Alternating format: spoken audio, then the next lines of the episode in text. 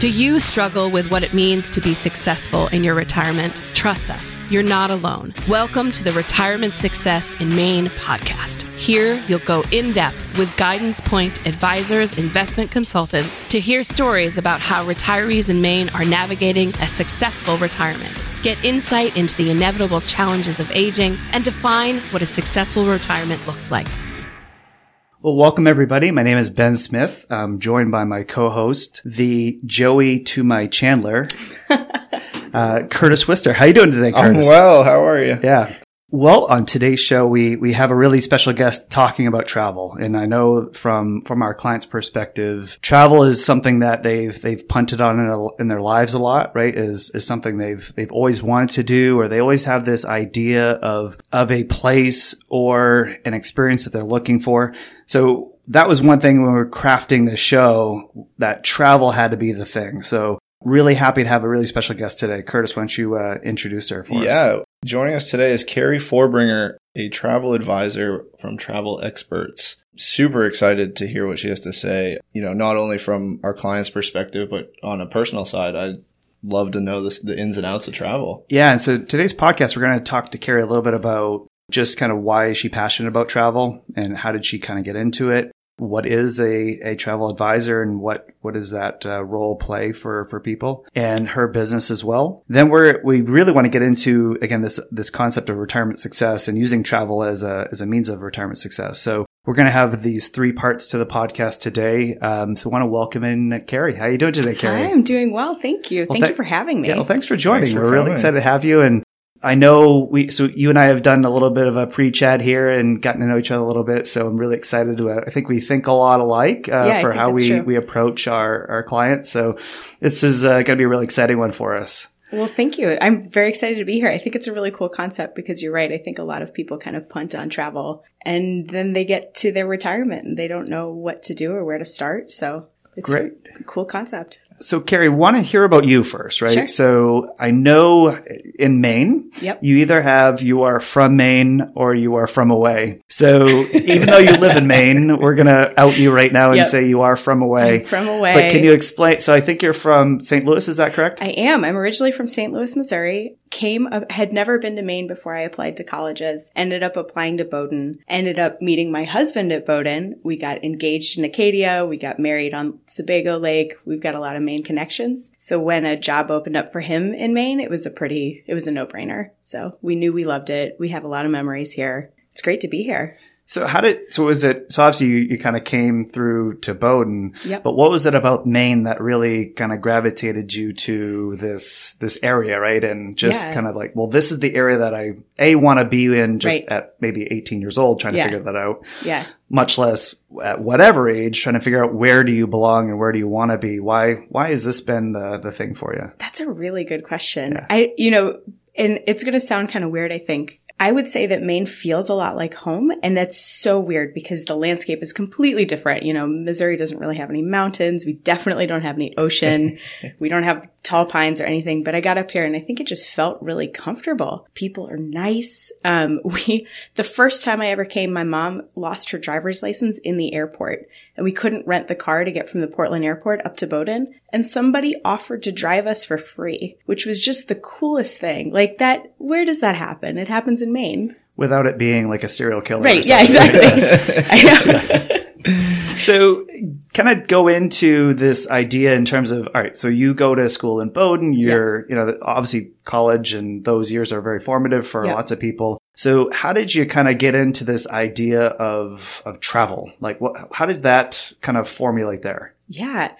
So I went to Bowdoin. One of the reasons that I had kind of circled Bowdoin in one of those big books of all the colleges that you could possibly go to was because they've got a really good government program. And at the time, I really thought I wanted to be a diplomat.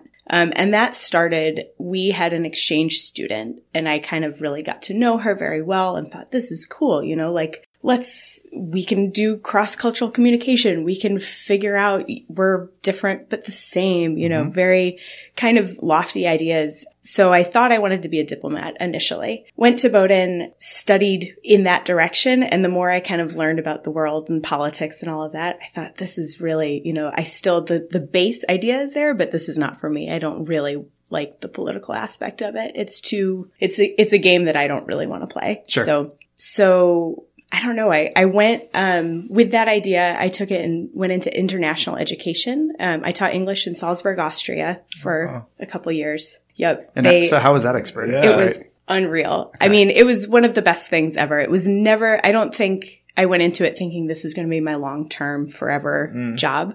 I had met my husband, now husband at that point already. So the plan was always to come back and we were going to, you know, get married, whatever. But that was my little bit of fun after, after college, went over and taught English. It was two years. So you're living apart at that point? Living apart wow. for two years. Yeah. Wow, yeah. That, that's, that's quite the test. It's a relationship yeah. test. yeah. Um, they, in Austria, they assign you to a school, so you don't get to pick. Okay. And that, that's true for teachers across the board, whether you're an international, you know, English as a second language kind of teacher or a, a normal teacher there. They put you into a big pot basically with your skill set. And schools that need you kind of say, oh, well, I need these subjects and I need somebody to fill these roles. So the school I was assigned to, or the schools that I was assigned to, were Catholic boys' high schools. Okay. I All am not right. a Catholic boy.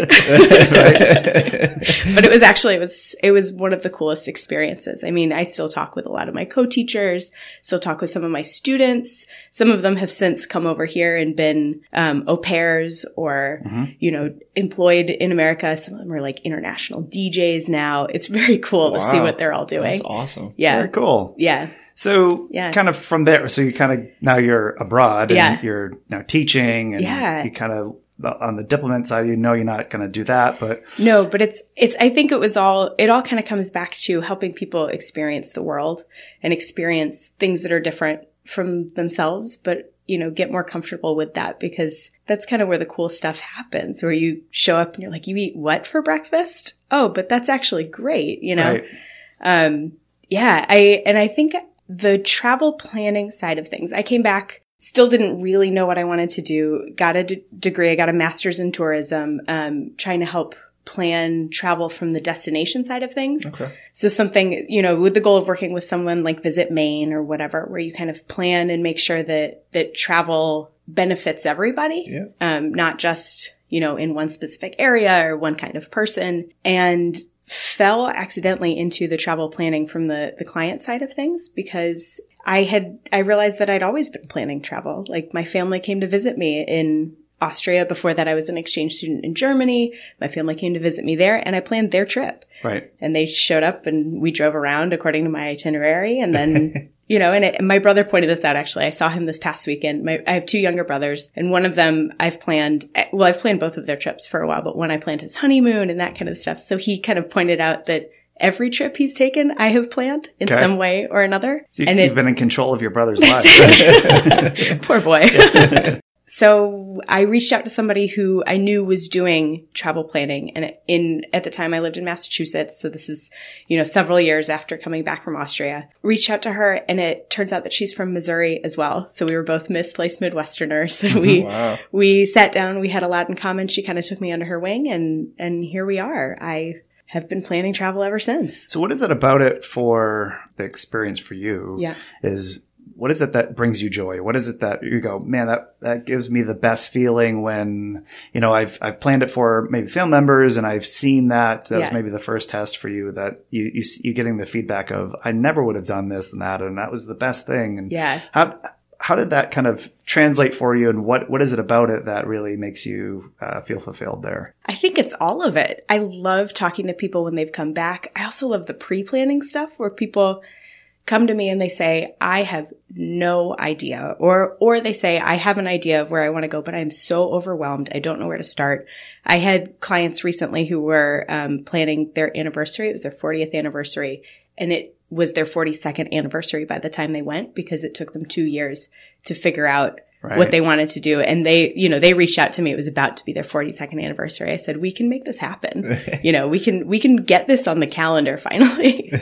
So I love that. And I think it's really cool to put together an itinerary or a, a trip that somebody, you know, has been dreaming about, and they just don't know how to translate it into reality. And then when they come back, I love to follow up and hear, wow, that was so cool. Or can you believe I ordered this ridiculous thing? And it's, it's turns out, you know, I thought I was ordering a salad and it turns out it's just a pile of shredded bologna, or right, like, right. you know, and I, I think that's cool. And they think it's cool, and it's creating memories, and it's getting, it's kind of giving people time to be together. It's giving people time to explore, and your time is precious, right? Like you have time, all your time off is limited. So what can you do with it? And I like to help people figure that out. It's fun. So maybe a, a segue here for you. So obviously there's a lot of myths around like travel advising. And yep. I, I think people think of maybe about a travel agent. Yeah. Yeah. Is, is kind of this idea. And it, and we have a similar thing in our industry about financial advisors, right? They, they kind of feel like it's, yep. it's like you are pitching me a stock and you're trying to convince me to buy this company that I don't know anything about, sure. that you are the expert in. So it's this whole like transactional thing. Right. So in our previous conversation, we talked yep. about like there's a whole evolution, and I think there's maybe a, a thought out there about, well, hey, internet now, you can just right. do all, do this yourself, and it's not that big of a deal. Why? So let's kind of, can you walk me through that progression? Why would you use somebody like yeah, me? Yeah. Like, why would you use somebody like you? But also, how is, like, what is that role? Right. And how has it changed? Sure. I think you used a great word, which is transactional. I think people really have this vision of travel agents as being really transactional, which is, I think, once upon a time was true. Now, when travel agents, I think, held the keys to travel generally, that might, they might have been able to more, you know, shape your trip. But there came a point where people, they were handwriting tickets, and they were yeah. booking your plane tickets and your hotel rooms, and maybe not doing a whole lot else. You went out, you bought a book, and you figured it out on your own. We travel. So there's been an evolution of the word, and it's still kind of contentious in the industry. What do you call yourselves? Travel agents is, is what I think most people know, but I call myself a travel advisor. Some people will call themselves travel planners, travel consultants, travel designers. There's all kinds of different things right. um, to try and capture what we do, because it's really an all-encompassing. So we can do, we can book the the plane tickets and the hotel rooms and the train tickets and whatever else, but we also kind of put everything together from top to bottom, you know, mm-hmm. and, and tell you how it all fits. And we can show you, you know, well, these are the alternatives to what you had in mind, or we can suggest things. I mean, I usually, for all of my clients, I give them suggestion sheets if I can. And that's pretty much everywhere. It'll be either my own personal experience or experience of other travel advisors that I know. And, the, you know, here's a great restaurant that I think is really worth your time to go check out, or this is a secret spot where you can watch the sea turtles in Hawaii, or this is, you know, we, we spend the time to try and get to know the, the destinations, and also kind of spend the time to get to know you as a client, to put together a trip that's for you, because your ideal trip is not my ideal trip. It's sure. not Curtis's ideal trip, you right. know? So, and, and from the experience side too, right, is what I didn't know, which I had kind of found out from our conversation, was, you know, my thinking was, well, Keri really knows Austria. Like right. she was there. Right. So if I want to go to Austria, then maybe that's who I'm talking to is Keri. If right. I'm going to somebody that's like in the Bahamas, right. maybe a bad example recently here, but right. So if there's somewhere that I'm looking to go, yeah.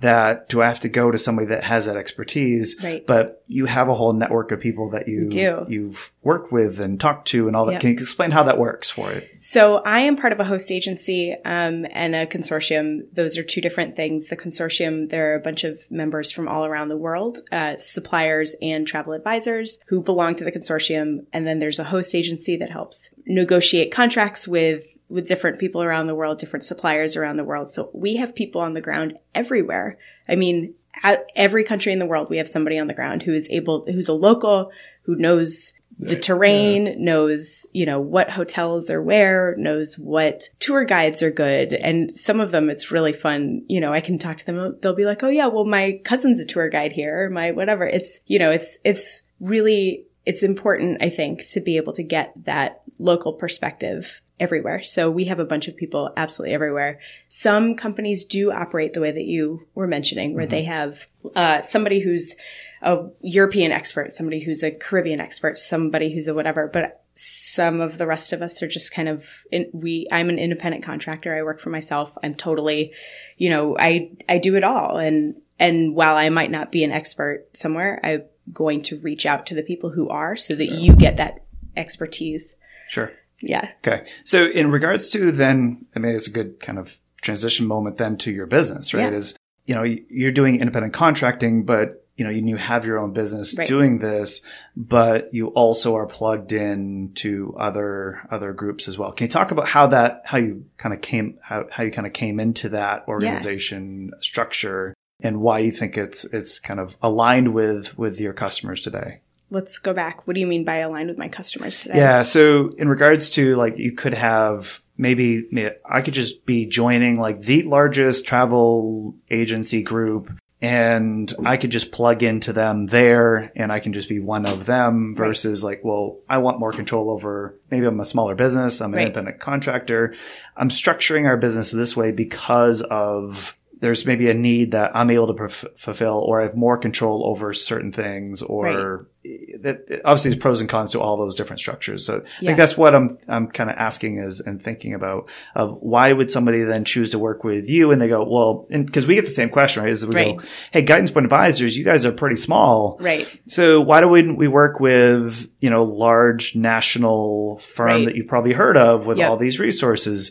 So, from that end, like, how would you kind of feel like what's the niche, niche that you're fulfilling there and how do, how do your customers bet, best fit into that? Yeah. I think that when it comes to working with a small independent contractor like myself, the real benefit is that I have the ability to take the time to really get to know you. So I'm planning your trip, not, you know, Joe Schmo's trip, I'm planning your trip and we can have an hour and a half long conversation or we can have a fifteen minute conversation. And, you know, you give me all the information and I can put it together and we could really work back and forth on what makes the most sense for you.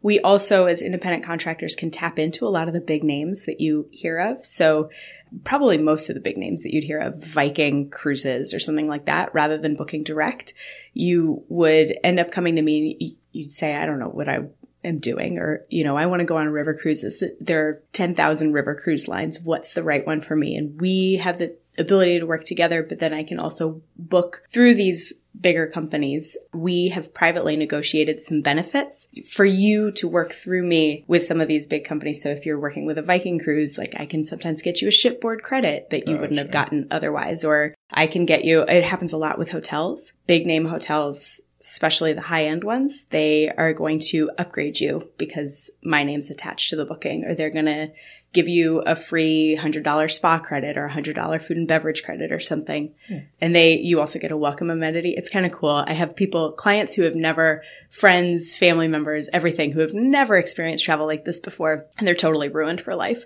My husband is now just, uh, I don't know that he's ever going to be able to travel not like this. You know, he's going to walk in and look in, look at the table and see if there's a note with his name on it. Yeah, right. So, and that's what you get when you book through a small travel advisor, and maybe some of the big ones too. I can't, you know, there are many different sure. ways for right. this business to work, but for me, that's how it works. So, so can you go through a little bit of, of the, the formation? Uh, I know you're kind of working on things right now too, yeah. in terms of, but so what's your vision for how your business uh, is going to look over time? Like, what do you, what do you want to accomplish with that? And where do you want to go with, like, is it personalized still just in kind of just a one-on-one experience with you? And that's kind of the size that you want and, yeah. and just, that's going to carve out my, my income and that's right. how I'm going to do it. Or is there, are there other goals that you're looking for with a, with a business? Ultimately, I think that I would love to grow. I think that we're at a really cool point where a lot of people are traveling, people in many different generations. So I know that we're talking specifically about retirement, but we're also seeing a huge, you know, influx in younger people wanting to travel a lot earlier. They, I think, have seen their parents not travel, delay travel, sure. and then get to retirement and say, what do I do now? Right. And so they're traveling already. So I think there's huge growth potential just from an industry side of things, from a personal side of things. Eventually, you know, and even very soon here, probably, I, I get to a point where I cannot personally have my hands on everybody's trip, mm-hmm. but I can bring in somebody else who can, mm-hmm. or, you know, add people who who have specific expertise, and it might not be on the trip side of things. It might be other things, you know, like invoicing or some sure. of the more yes. nitty-gritty yeah. business side of things. Yeah. So, yeah. Gotcha. Yeah. So maybe this is a good time to just kind of rotate into, again, retirement success in Maine yeah. is, is where we're trying to go with this, and, and people that are retiring. So what are you seeing in terms of what's maybe the quote unquote hot uh, items, maybe not climate-wise hot. Yeah. But what, do you, what are things that people are really interested in right now uh, in terms of they're they're looking for experiences, they're looking for things that they never would have thought of or done, right. and they're just coming back to you and saying, "Man, that was that was one of the best things I ever could have done in my life." Yeah. So I'm going to qualify this by saying travel is so subjective, and there yes. are a lot of yes. things that are never going to appeal to everybody. Um, but we've seen a huge influx or uptick, I guess is the better word, in people wanting to go to places like Portugal. Um, that makes a lot of sense from here, from the East mm. Coast. The flights are quick. It's mm-hmm. like six hours from Boston. It's faster to go to Portugal than it is to go to California. Right. It's you crazy. Know, it's crazy. Yeah. yeah. And it's not all that expensive. Uh, it's not all that expensive once you're in country. It's still, it's in the Eurozone. So it's still on the Euro. The Euro is still stronger than the dollar, but the dollar is pretty strong right now. For a while, when you, we're talking about climate-wise, actually one of the, the things that I have learned in the industry in the past couple of years is cold is hot. Like people want to go to cold destinations. Scandinavia was really in. Alaskan cruises were really in. I think we're seeing people kind of move away from that again, and we're seeing more people. Italy has been really hot. It's, I mean, I feel like everybody's going to Italy, which mm-hmm. is cool. It's gorgeous. It's yeah. a great place to go. Retirees, I think it depends on their comfort zone. So if people have traveled throughout their, you know, work lives, they are now taking the time to go to those places that are farther that they wouldn't have gone to.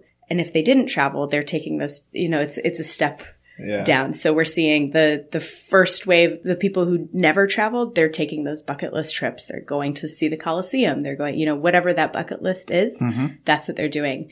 The next step up, if those, if there were people who did take those trips while they were working, they're now going, you know, to Japan, to Southeast Asia, to New Zealand, because it's farther away. You have to take more time to do it. And a cool thing that I'm seeing with retirees is that they can travel in the off seasons or in the shoulder seasons. So they're not paying peak prices, which is great. And they can spend more time and they can really get to know a place, which is very cool too.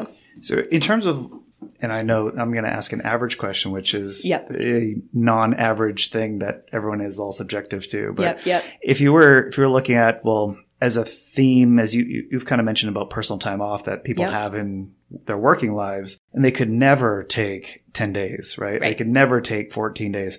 Like, what are you seeing there happen, especially for that demographic that now has all this time on their hands? Right. They can do anything they want. It's, obviously, there's other resource limitations that they may have as right. they're thinking about things. What is the, that change? Ha- like, I, I then retire and I now have all these things to do. Like, how are you seeing people's like travel itineraries change from pre, like when I'm working right. to when I'm now not working? Like, well, what what would be the list of things that you would see of like, because again, I, if I'm a retiree, I've right. never retired before. Right. Like, I don't know. Like, what, what sort of things should I be thinking about? Yeah, I think so. We are seeing people travel longer. We said that, but I think that opens a wealth of options. I don't know. What do you think about? You think about how far away a destination is, how expensive it is in destination, how expensive it is to get there.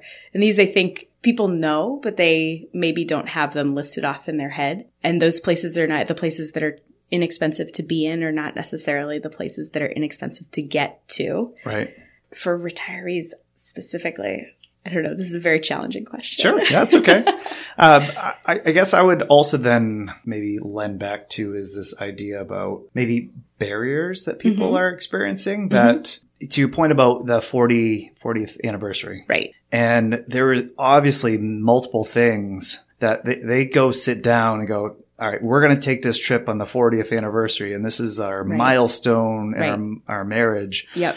And we want to do something that really puts that cherry on that sundae. Right. And multiple things is blocking, right? Right. It's like, right. So what do you, like, I, I guess what from you, right? You're, you're inserting yourself at year forty-two in that example. Yep. You go, all right, well, there's five things that I can just take care of for you right now and we can just remove and now you're free to go and have a good time. Like, yeah. what, explain that. Like, how does yeah. that work? This goes back to, I think, one of the very first questions that you asked, which is like, why? Why hasn't right. the internet made you obsolete? And the, the answer is, I think actually it's made it so that we're more useful.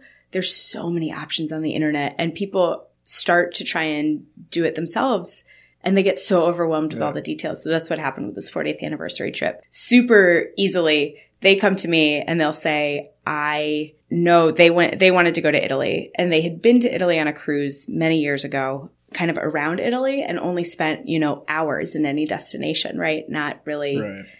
anything else. So they knew they wanted to go back and revisit some of the places that, that they'd loved or that they hadn't seen the first time around. But there were so many places. So I can really easily come in and say, through a conversation, this all of my trips that I plan start with a conversation that really gets to know the clients and what they what they want. So that particular trip, I could come in and say, okay, you cannot go in your time frame. You are trying to fit in too many things. Mm. And I think you're going to end up doing the same thing you did on your cruise where you only spend a couple of hours in each destination. Let's take a step back, see what your priorities are. You know, is it to see the Colosseum? Awesome. Then we'll make sure that you have a full day in Rome so that you can really see that. Or, you know, and I think that a lot of times people are kind of looking for validation. That's when they have all of the options. They want to know, well, is this worth it? Is this something that I really want to do when I'm there? And I can say, well, you know, my clients have enjoyed this one in the past, or I have a really cool option here. Is Florence on your list? Do you really want to see, you know, the Statue of David? Then we'll get you a private tour. We'll get you in there and you can see it, or you can see the, the, you know, the dome, Brunelleschi's dome in Florence for early hours, or you can see it with a, an architect, somebody who really understands what they're talking about. Is that your thing? So I think it's some of the truly unique experiences that people are looking for that they can't find on their own. They don't know where to find them, or they don't necessarily know what they want. And we can, I can help yeah. do that. And I think also there's the, the details, the logistics of everything get really overwhelming for a lot of people. You know, can I get from point A to point B? How do I do it? And I can pre-book your tickets, and you have tickets in your hand with directions that say you go to this platform at this time, your train will be there, you have seats reserved, you don't have to deal with all of that. I've watched, I've traveled with my parents. My mom came to visit me with my aunt once, and I watched her kind of freak out at the at the mm-hmm. train ticketing booth. And I can do that for her, you know, very easily, and just have her have that already. And it, it makes a world of difference. Yeah. So yeah, this whole concept, uh, which maybe the last twenty years, internet uh, is this democratization, right? Right. That information is democratized a lot, right. And that we can all do this, right? It's, right. I guess it doesn't make this whole industry or many in- industries obsolete, right? But there's so much of it, right? That there's really there's now a bigger need of of people being disorganized, right? So they need to get organization. Yep. Right. Yep. So that's that's one thing yep. again from our end on the financial side is I've saved here and I've done that, and well, why did you do it? I don't know. Right. There's no why to it. There's no purpose. Right. So there's no organization and planning behind it. Right. So you go through organization. They're very low confidence, right? right? So then, yep. well, I've never been here before. This right. is my, and I don't want to mess yes. it up. Yes. So oh, yeah. I don't want to go to, stakes, yeah, too. Like well, I'm paying all this money, yep. you know, and I've told everybody and my friends, uh, like, this is my dream. Yep. It's and my fortieth anniversary. And I want to actualize it, yep. right? And I want to actually do this. And what if I plan it and I go with my spouse and they go, you, yep. you poor schlub, you, you know, you messed it up. You know, you, we should have done this, this, and this, and we yep. didn't even get a chance to do that. Are you yep. kidding me? What? Yep. So there's this whole, uh, you know, there's a little status to it. There's like, there's yep. confidence as a part of it. So yep. in terms of benefit language, yep. it, we kind of see the same thing. The, the kind of the service end is that's what people want. They, right. They're not, it's not the transaction of, hey, I need you to go book. Like, look, people can go to Expedia. They can right. go to travel. Yep. They can do that booking. Right. But that's not the thing, no. right? It's, no. it's, it's all of those other right. things that we just talked about. Right, right. My, when I, when I was talking with my brother recently about his honeymoon, I asked him why, you know, aside from the fact that I'm his sister, why would you do this? He said, you took the chance out of it, which is, I think, a very cool way of putting it. Like, they didn't, they didn't want to screw it up. Right. It's their honeymoon. Right. There's right. high stakes, you yes. know, you only get one shot at your honeymoon, hopefully. And you don't want the that's, embarrassing story of, yeah, it kind of stunk and, you know, like, yeah. that's not, that's the kickoff to your relationship, right? right? That yes. marriage, that, yes. that's a big thing. And you want to experience something magical and. Right. You know, my, my wife is a big Disney fan, right? Yep. Which is why I, I think from our perspective, it's like we go back there a lot just because it's the magic of it, right? right. And they just do a great experience for you right. in the concierge level work and yes. the kid friendly stuff. And it's all this together as a family. Yep. There's something for everybody. And again, and some people go, well, you know, I wouldn't go to Disney on a bet. Well, right. some people love it and some people don't. Yeah. But that's what we're looking for when we go on vacation, the three of us, is is that experience together. Yeah. Yeah. And you don't have to think about it. Some people, for them, it's their dream to plan the Disney trip, right? Or their dream to plan whatever trip. And that person is probably not the right fit for somebody like me because sure. they like that. That's what they really want. And then there's some who are kind of in the middle where they feel like, you know, well, I really need a framework. I need somebody to give me the framework of the trip and I'll go do the research of all of the specifics because I like that. And then there are people who don't have the time, don't have the desire, don't have the the energy for whatever reason, the confidence to plan it at all and don't want that. And for them, they're going to get, you know, an itinerary that's front to back that's got maybe even dinner reservations included just mm-hmm. so that they don't have to think about it at all. And I see a lot of people who are who are still in their work life who are just way too busy to yeah. do any of that.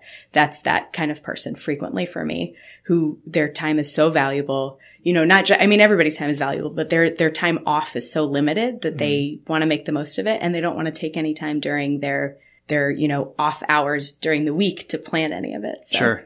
Yeah. So a lot of, I think, a lot of the focus on travel for mm-hmm. retirees is this whole, I'm now retired and then I travel. Yep.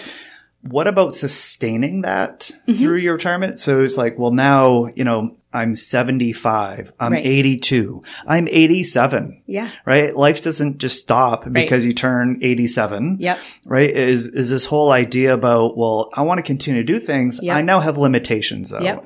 We all have limitations, and I, myself included with yep. that stuff. So I might be anxious about certain things right. or I, I'm very particular about this. What advice would you give to somebody that is at certain stages in aging, and how, how do they, should they think about travel or should they not travel? What, right. like, at what point would you uh, kind of give them advice to the aging process and, and traveling? Sure. There are lots of pieces of advice that I sure, can give yes. them this. I'm always team book the ticket, right? Just take the trip when you can, but that's not realistic for everybody. And, and, you know, maybe your resources are limited. Maybe your time is limited. Who knows? But pick those those top destinations. That's the first thing that I would do, is sit down and talk with the people that you want to travel with and figure out what are your travel priorities. And if that's a safari, I mean, plan that out. Yeah, it's sure. going to be and and make sure you can save for it. Maybe it's not the next trip that you take, but you can slowly start putting things away and and start thinking about it for the future and start planning it out. For people who are getting a little bit older who might have mobility issues, or even younger people who have mobility issues, there are ways that you can work around it. There are places that are definitely friendlier to get around. We see a lot of people in that kind of genre who would be interested in something like a river cruise mm-hmm. because it's a floating hotel and right. everything is taken care of, and they can, you know, see a lot of destinations without having to unpack and repack every time they want to see a new place. I'm just thinking about our clients a lot um, yeah. Uh, yeah. in that, that situation, because if somebody's just had a hip replacement, yep. right? And yep. but, you know, they're six months out and yep. they're feeling better and they can do some things, but you can't go on a tour that averages uh, right. eleven point four miles a day of walking. Right, right. After, and I th- yeah, you know, those people, I think one of the hardest things that I think people have to come to terms with themselves is knowing their own limitations. Um, and I struggle with this, I'm sure, you know, most people do. I, in my head, still think that I can go, I don't know, hike a mountain and come home and feel right. exactly like I did before I started hiking. And that's right. not true. Yeah. So know your own limitations. I also highly encourage those people to book travel insurance. I, I encourage everybody to book travel insurance. I myself have travel insurance every time I travel. I think it's super important, and I've seen it be very important. So it covers, it's your medical care when you're abroad. It's a huge thing, because some countries, it depends on the country, but some countries there's a huge charge for certain things, or it's an upfront charge. You don't want to have to pay for your right. whatever treatment upfront. It's evacuation if you need that. It also covers if a family member gets sick and you can't go. It covers pre-existing conditions if you book within a certain time frame, which is all really important. Unfortunately, I've seen this happen a lot with retirees and, or, you know, baby boomers, older travelers in general. It goes up, the cost increases with age, because you're gotcha. a riskier yeah. person yeah. Yeah. to travel, but it's still really important. I don't travel without it. I, it's actually in my email signature. I don't know if you noticed that it says yeah. we encourage our clients always to book travel insurance. Just makes so much sense, especially with uh, even our own in the U S, our medical uh, uh, yep. system to to access, to figure out what the rules are, yep. to what's covered, what isn't covered. Yep. Then you're going to go to Portugal. Right. And you have to be an expert yes. in in about one hour probably. Right. If I have a medical issue and right. I need to get it taken care of, of, well, you know, I need care, but I also don't want to go bankrupt because I right. needed care. Right. How do I figure this out real fast? And right. how do I take care of a, a very urgent need yep. and make sure I don't go, go bankrupt while I'm doing it? Right. Yeah. It's, there are so many things that could go wrong, and you don't, you know, ideally nothing goes wrong. And I've had most of my trips, nothing goes wrong, but even something small and inconvenient, I don't know, you step on something, you yeah. hurt something. It might not be trip ruining, but it could be, you know, and you don't want to have to chance that. Sure. Yeah. So yeah, it's, I always encourage people to book medical insurance, and I think, or travel insurance, because it covers your medical. That's my number one reason. And yeah. also because it covers the inconveniences of, like, your bag gets lost, your flight's delayed for more than six hours and you miss everything. You know, it's, it, you, you're covered. So Keri, I want to uh, go to another point on, on travel, especially for retirees, and, and, you know, family is important to a lot of us, right? Yep. Is, is this idea about, well, hey, I'm now retired and I have kid, my kids who yep. are now professionals. And, and of course, then you generally get into grandkids. Yep. And this whole idea of, hey, we're talking about travel and it can be tough for just two yep. people or one person that wants to go do this. Yep. What about the concept of, I want my kids to go with me and my grandkids, but I'm sure people are having heart palpitations even thinking about, yep. you know, a two-year-old, a newborn, a yep. six-year-old, plus my kids, plus me, yep. different rooms, different yep. itinerary. How does, how can that even happen? Yes. And how would one even go about doing it? Like, how does that whole thing work? Yeah. The multi-generational part. So I am seeing such a huge increase in multi-generational travel. And I know I'm not the only travel advisor. We talked about it. I have this huge conference every year in August, and it was one of the big themes. There's a whole subsection of travel that's basically labeled family travel. And this year, a lot of the family travel is focused not just on, like, the immediate family unit, parents, children, but multi-generational, where we're talking about grandparents, parents, and children. So many of those trips. So one of the very first trips that I planned was actually a sixtieth birthday celebration that was grandparents, parents, and grandchildren. There was one grandchild, mm-hmm. but they they went again to Italy. Italy's a hot destination, I told you. Sure. But I know that they have also gone and done, they did Costa Rica as a family. Um, there are companies that really focus on that. So Disney Adventures is a huge one. Um, there's a company called Tauk that does a multi-generational trip. Um, there's usually a low-end age, age limitation. So that's mostly because they go to more adventurous places, and you don't want, like, if you're going to the, I don't know, on a safari, or you're going somewhere where there's wild animals or something, you don't want the kids shouting when they sure. first see it and sure. scaring and putting yeah. people in danger. But they do a lot of these, these companies, people are really starting to take notice and, and making it a lot easier, because there are people who would prefer to go. I mean, you can, there are lots of different ways to do a multi-generational trip. You can go to a all-inclusive resort that has mm-hmm. a kids club, and maybe that's what you absolutely want. You want to spend some time adults only and the kids get to go do their thing. Maybe you want to go on, you know, a Disney Adventures trip or a Tauk trip or a whatever. Maybe you want to rent a villa in Italy and sit by the pool with your whole family. And it's just a change of scenery and a chance to be together.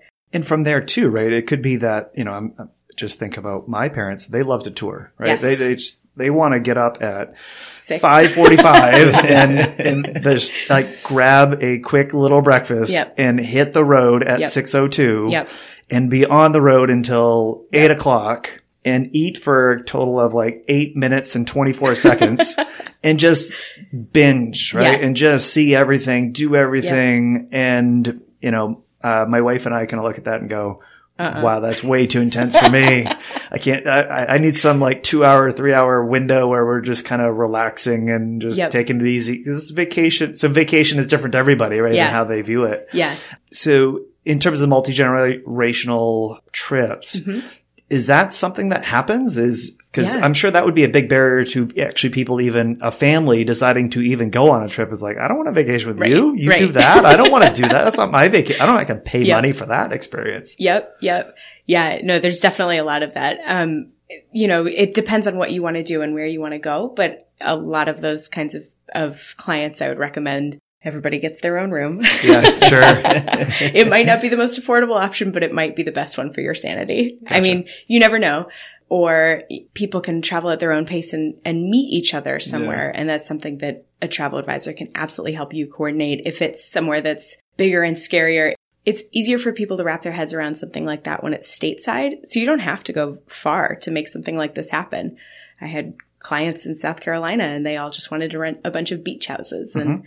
and that kind of thing too. And, you know, grandma can get up at five thirty and walk the beach if that's what she wants to do. Yeah. And mom can sleep until eight or whatever, you know, if she can.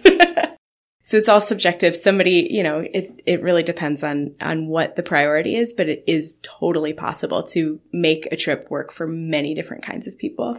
So you, you mentioned uh, affordability from the room yep. perspective. Uh, so that I, I think from a theme that you know, just always comes up is is the idea of affordability, right? Is yep. It's like, well, I'm now spending a lot of money on a trip. Can you talk about your service though? Because mm-hmm. I, I think when we talked, I, yep. I, I think what was in my mind was like I probably couldn't afford that. Yep. Yep. Um, like that all sounds wonderful and yeah, how, but not for me. But that's I'm not sure if we would spend a ton of money to do it. Right. Can you talk about just your pricing mechanisms, how you get paid, how you're compensated for your time, and yep. and customizing these trips? Yeah, yeah. I actually, this is funny that you asked this.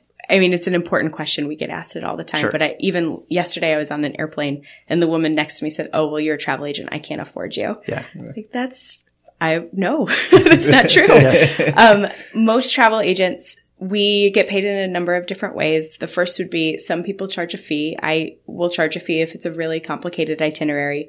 My fees are not exorbitant. They, you know, maybe the, the most complicated travel uh, planning fee that I've charged is two hundred fifty dollars. And that's yeah. the high end. You know, that's a multi-week, multi-destination, multi-everything.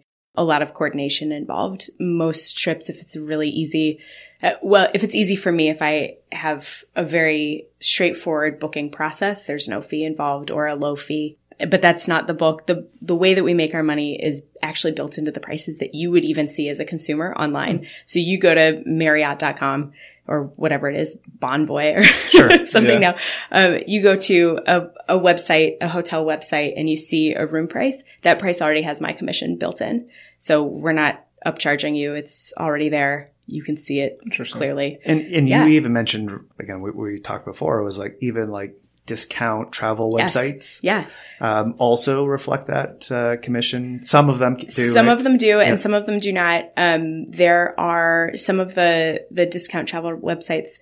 I would be cautious. You know, you can definitely still book a room and you can definitely still get a quality product there. Sure. But you have to know that you're low on the food chain. So if sure. something happens and they oversell the hotel or whatever, you're the first to get walked. That's what it's called. You physically get walked from one hotel to another because they've run out of rooms and you're at the bottom of the food chain. Or you get put in the room, the loud room by the elevator or right. the one that's farthest away from anything that you want to see or whatever. And they can read that in the, the booking, what they see on their end. You mm, know, it says, sure. these people booked through booking dot com.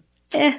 Right, yeah, right, Whereas yeah. these people booked through a travel advisor. Oh, and by the way, the travel advisor has already reached out to me to say, you know, Ben's arriving at nine o'clock p.m. His flight is late, and they might keep the hotel restaurant open for you. That's happened to two of my clients, actually. Oh, nice. You know, I reach out, I let them know what your anticipated arrival time is, what your preferences are. So you show up and you maybe you're, I don't know, allergic to something, down pillows. All the down pillows will be gone if they can, you know. Right. They try and, and make it tailored to you and they take really good care of you. So great. Okay. Yeah. Nice. Yeah. It's good to know. Yeah. It's not, it's, it's not more expensive. Now, I will also caveat this by saying if price is your number one priority, I think we're probably a bad fit. I am never going to try and sell you something that's, you know, not a fit for you. I don't know. If you think that your number one priority is budget, then I don't think that I can provide the best trip for right. you. You know, right. I, my right. focus is more of making your trip absolutely the best that it can be at within your comfort zone of right. price. But if it's just not worth it for me to to go through and make sure that, I don't know. Because at some point you're you're getting value for the money you're spending, right? Yes, so if yes. you keep stripping out value, then where then you know you, what are you really experiencing, and that right. maybe is not a not the experience you're trying to give your your clients ultimately, right? Exactly, yeah. exactly. It's it's hard to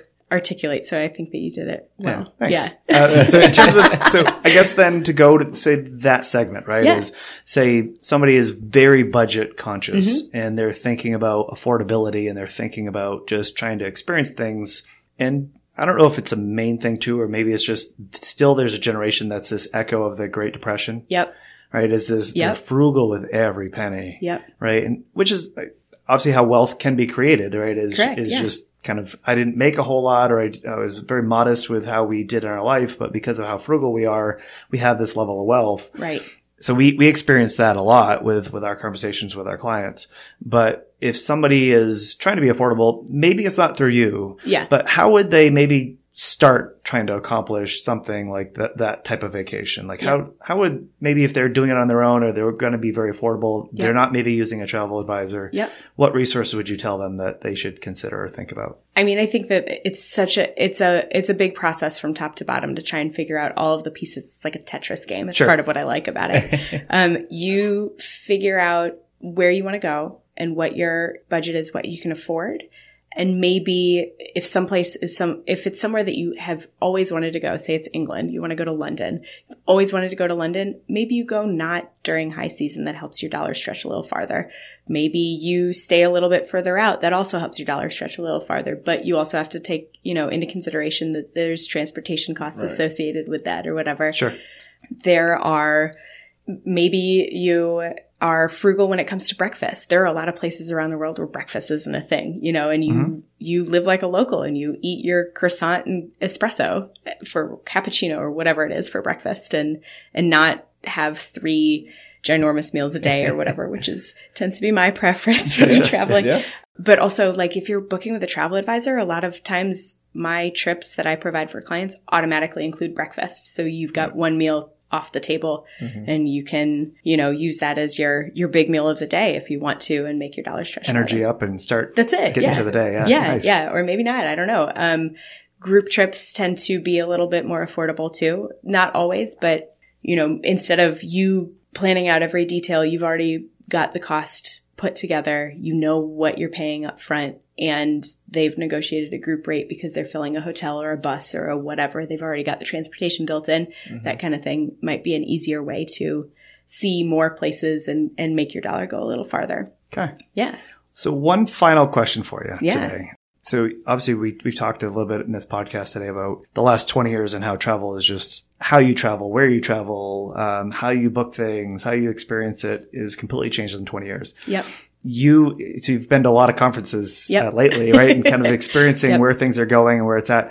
What would you say would be the next twenty years? Like, what would be the themes that you think are going to continue to change? Where do you think things go? Again, especially where people like either pre-retirement or in retirement, they're thinking like sixty-five right. today, or they're thinking seventy and they then think twenty years out or fifteen years out. Yeah. What should they be thinking about and prioritizing? And where do you think things go in the travel industry? There are a lot of ways that I could take this answer. Sure. I think the travel industry generally is moving towards people are looking for a unique, they're looking for, you know, new and not crowded. There's a lot, over tourism is the buzzword in the industry of late. And I think, you know, you've seen it. Mm. I, I've seen it sure. yeah. a lot where you see cruise ships crashing into the docks in Venice and people feeling like, uh-oh. Or we see it in Maine where people will talk about it. Oh gosh, it's, we're, you know, overrun with tourists in a certain area. Because Portland, every yeah. you, you talk to anybody in Portland, and it's just yeah, people got a lot of thoughts about. They, it. They have a lot of beef. It's great, but you know, it's you can't yeah. move, you can't drive, you can't. And Bar right. Harbor is similar. Yep. You're you're seeing all these pockets of areas where it's just yep.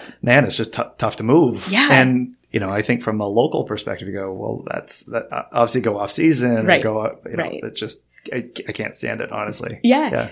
Yeah. No, it's, it's really interesting. So I think that we're going to see a lot of, of movement in that area with people paying attention to it, maybe going to places that are a little bit more off the beaten path, but also hopefully we're seeing destinations understand that they have to do a little bit to, of thinking up front before you get to that point to make sure mm-hmm. that, you know, tourists aren't all going to the same three stores in Bar Harbor or the same whatever. Like, mm-hmm. can we get them somewhere else and make sure that there's infrastructure that benefits the locals and the tourists and whatever. So I think we're seeing that. I think we're seeing a lot of people traveling a lot more frequently. People, you know, it's, we hear so much of people saying, I want to spend my money on experiences, not things. Sure. um, which I know can probably is very frustrating for you. No, I, you know, I think our experiences, we want them to maximize their best life, right? Sure, sure. So if they if they identify their best life as the experience, right. Well, better than that than buying the, you know, the B M W right. or buying the dream car or right. upsizing their house or buying the camp. It's like, right. uh, you know, hey, yeah. I, we're not here to judge people's happiness. It's true. It's so true. Yeah. Let's yeah. help you find that happiness and yeah. then do make your dollar stretch as much as we can to do all of it. Right. Right. Right. It's, I think maybe it's more, um, what I mean is that it's harder because it's, it's not a fixed cost. It's something That's that right. yeah. can expand yeah. or, yep. you know, whatever. Ask a lot of realtors. Um, yeah. yeah. The real estate thing can very expand. Yeah. Oh, too, I guess right? that's true. Yes. Yeah. Yeah. Yeah. yeah. Yeah. So I think that we're seeing a lot of people take a lot more trips generally, but I hope that that means that specifically for retirees or people close to retirement, they're planning for it yeah. in the future. And th- I know that there's some software that's being developed already that helps people plan for those trips. So they take part of what I'm doing and put it into an app or whatever yeah. so that you can plug in, okay, my top three lifetime bucket list destinations are, here's what the cost is right now if I put in all of these things that I am sure that I want to do. And, you know, we're a long way, I think, from that being a everybody can use that kind of thing. From the financial planning side, we would love that, right? Right? Wouldn't that be cool? Like, here's your travel. You here's go. Identified it. It's yep. now, here's how it fits in the plan. Oh, man, that would be fantastic. Yeah, well, I've that. been talking about maybe be- beta testing that particular software. So yes. if I do, I will absolutely you let you know. You have to keep us in the loop. That's yeah, awesome. Yeah. It's called Wanderlist. So it's, which is, I think, a very cool name also as, is, as an aside. But, you know, regardless, I think people actually sitting down and thinking through their Wanderlist, whether it's through a very professional setting, an app, a me, you know, something like that, or just a conversation where you can say, okay, well, what can I afford and where do I want to go? So that doesn't, you know, you don't get to the point where you can't travel because it's important. You're making memories, you're spending time together, you're doing, you're seeing things. I mean, I'm biased. I think it's very important. Sure. But I think most people would say, you know, this is my priority is spending time with people and exploring and, you know, whatever. And I wish that I'd done more of it. So yeah, I hope that we're seeing a trend towards really planning it out. Yeah. Excellent. Yeah. Yeah. Well, Keri, I want to thank you for coming on the podcast today. This is a really fun conversation. Really clearly you have a, a passion for travel. Um, so it's always fun to talk to somebody that is just gets it. They're excited about it. Yeah. That's what gets them motivated for the day. So thank you for being on. We really appreciate your time. Thank you for having me. Yeah. This is very cool. Yeah. Okay. So we're we're going to try to uh, obviously keep going here. So as there's more themes, we'd love to have you come back. Sure. And um, invite you on a future episode. Yeah, I would love that. Thank awesome. You very much. Thank Keri, you so thanks much. so much. So Curtis, it was uh, really a treat to have Keri on the podcast today. It was uh, kind of a fun time kind of hearing a lot about her, right, is kind of her passion for travel and how she got into it. And also is, I, I know for, for people that are from away, coming to Maine, getting into uh, the culture and understanding how maybe Mainers as a group are, are, are, are a little bit different, right? So I, I, I think what I personally took away from that, I had a, a lot of um, amusement about the idea of the travel advice industry changing. Yeah. And it seemed like there's a lot of parallel to how we as uh, financial advisors and investment consultants have changed. That it's really gone from this transactional type approach mm. to more advice driven and, and putting that, uh, putting that client or that person at the center of what you're trying to solve for them and helping prioritize and organize and getting them confident. And it's a lot of the soft stuff that you just don't think about, right? There, there is a lot more to it, I think. And you're, you're spot on. It, it's certainly going hand in hand, or at least parallel with, you know, where we think our industry is going. So it's, it's kind of a, I don't know, kind of fun to hear that, you know, you're, you're so myopic, right? As you, you just kind of get very internally focused on, on yourself and your industry and where you are to have her on. And I know just for us personally, kind of a cool little uh, takeaway there. Uh, from the retirement success side, what takeaways did you have from, from us talking to Keri today, Curtis? I thought it was really interesting how she touched on, you know, there's kind of two levels that she's kind of, or two trends that she's seeing with retirees and travel. It's, you know, you see these individuals who, and I think she worded it as people, people who traveled throughout their working life and kind of checked off the, the bucket list trips are now in retirement and they're doing the trips that, you know, the, the next level, if you will, of they're doing, I think she mentioned Southeast Asia, you know, in going these places that you may not traditionally think of, whereas someone who maybe doesn't travel a lot while they're working or, or going through their career may get to retirement and be, you know, the, the, I think she referred to them as the bucket list trips, the go see the Colosseum, go see the Eiffel Tower, you know. Uh, so I thought that was really cool that, you know, she is seeing those trends and, and she was able to, to relay them to us. Yeah. And it, what was a pretty cool thing too, from the success side, like we have a lot of conversations with our clients, right, about goal actualization and, and attaining things that they've always wanted to do and aligning money to it. So, I, you know, I, you start thinking about when, when she start talking about organizing, right, and, and putting um, a trip in place for somebody, is you start thinking about yourself and like, well, hey, I go to this trip and I, I think I'm going to be okay when I go to the Coliseum. But then you're like, well, look, I don't speak the language. I don't know the culture here. Yeah. And, you know, what if I eat at the wrong place? And what if I, if I'm traveling in the wrong side of town and I don't really know all that? I don't have that local insider. And you can build up to a trip and have it not work well. So you, you can even then progress that into retirement of you're eighty-five years old and now you have mobility issues, mm-hmm. or you have food sensitivities. And I, how do I express to my waiter or waitress that I have a food sensitivity? Right. So all those things is like, well, your needs are going to change over time, and having an advocate at your beck and call that, hey, I'm in the middle of the trip and, you know, I'm, I'm kind of concerned about this. How do I go about resolving this? Someone that's going to advocate for you, use the um, reservation systems that they've worked with you on, yeah. to make sure you're having a successful trip for the money you're paying. Because yeah. I think that's a lot of the concern is I'm paying a lot for something. And if I'm only enjoying fifty percent of it or sixty percent of it, it just feels like forty percent of it might be a waste. So yeah, I, I thought that was a really kind of a neat take on, on where we're trying to go with uh, retirement success. Yeah. And, and to your point there of, of spending a lot of money on something, kind of the counter, I was shocked at her, her pricing. You know, I, I think for the amount of work that, that she relates to us, that she does for these people on trips, it's, you know, I was expecting kind of a lot more of a, you know, she called the, the travel fee that she, she charges up front. And then, you know, naturally the rest of, of her compensation is, is, uh, worked out in, in the booking process itself. You know, her, right. you don't see her rates directly when, you know, when you book your hotel, you book your flight. I was really shocked at that, at her low prices there. Yeah. So kind of a, kind of neat little, again, insight into the industry. Here's maybe a resource that people don't think about and use.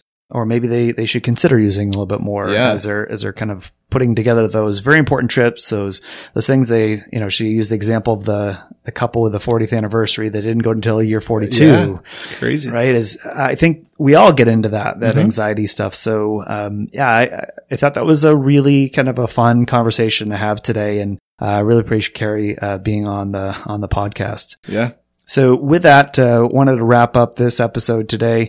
What you'll find if you if you actually look at our website, we're going to have uh, this listed as podcast number three. So going to blog dot guidance point l l c dot com backslash three, you can find a little bit more about Keri, about uh, about her business.